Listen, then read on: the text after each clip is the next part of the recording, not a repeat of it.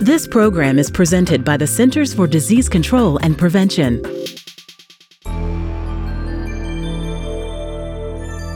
Today, we have Emerging Infectious Diseases Managing Editor Byron Breedlove with us again.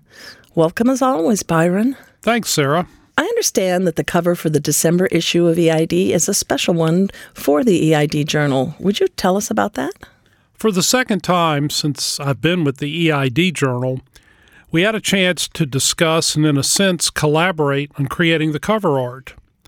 The first time was the painting of the Alamo that appears on the August 2014 cover. This month's cover, a timeless symbiosis evolved from meeting the artist, Bindu Viswanathan, in the spring of 2017. Bindu is actually a biostatistician as well as an artist, and it was her friend and a fellow CDC employee, Anapama Shankar, who introduced us. Bindu and I talked about the journal covers and some ideas and approaches. Peter Drotman, EID's editor-in-chief, and I agreed that art relating to zoonoses, that is, diseases that can be transmitted to humans from animals, as well as from humans to animals, would be a great fit. During the early stages of the creative phase, Bindu shared her ideas and sketches, and she was very graceful about some initial feedback that changed her direction. And she created this colorful, detailed painting that meshes so well with the issue's theme of zoonotic infections. How about reading your essay for us now then, Byron? Sure. Everything within a circle is one thing, which is encircled and framed, wrote 20th century American mythologist and lecturer Joseph Campbell. This month's cover art, A Timeless Symbiosis, uses the motif of circles to connect animals and humans. Bindu Viswanathan, the artist who created the painting, is also a lecturer and biostatistician at the University of Texas, Austin. Many of her paintings inspire viewers to think about the fuller connection between animals and humans.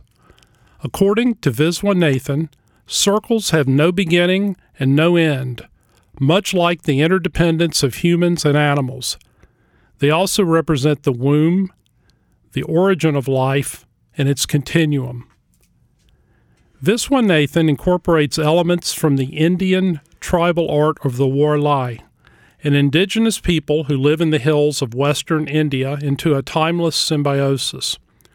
For example, Warli art, which has been practiced since at least the 10th century, often depicts the intertwined links of humans with both domestic and wild animals.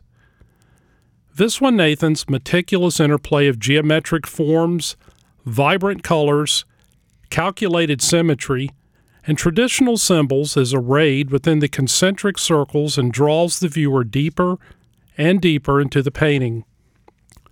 The outer circular border comprises 122 Warli-style figures, linked hand in hand, keeping vigil.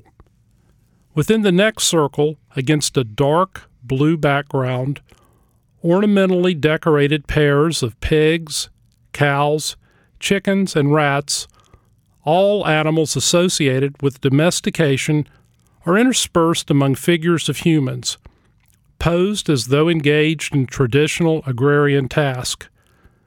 The disproportionate size of the animals underscores their importance to and impact on the people. More human figures are juxtaposed with bats and birds, wild animals many humans are likely to encounter, and major sources of diverse zoonotic viruses throughout the world. The radiating central image contains what is perhaps best described as a viewer's choice, possibly a sun or essential life force, or maybe a virus or other microscopic organism. Throughout each of the circles, the artist incorporates various geometric forms, stair-stepped pyramids, triangles, and circles, and then reuses those forms to create ornate, complex designs. Viswanathan notes that I gravitate towards geometric designs and symmetry in my abstract art, which stems from the same source that is inspired by mathematics.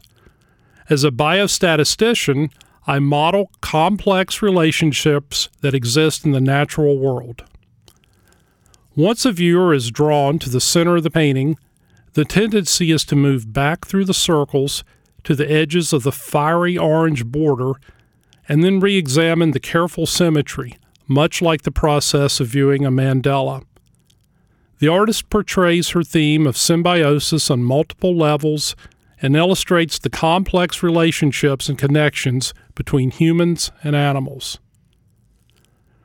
Rudolf Virchow, one of the 19th century's principal leaders in medicine and pathology, stated that between animal and human medicine, there is no dividing line, nor should there be. Virchow stressed that diseases of humans and animals are interconnected and devised the term zoonosis to describe the links between infectious diseases in animals and human health.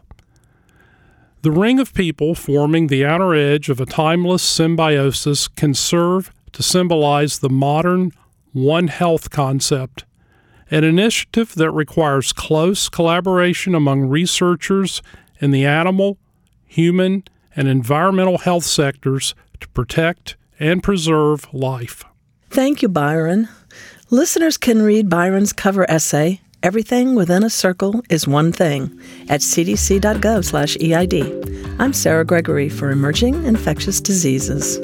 For the most accurate health information, visit cdc.gov or call 1-800-CDC-INFO.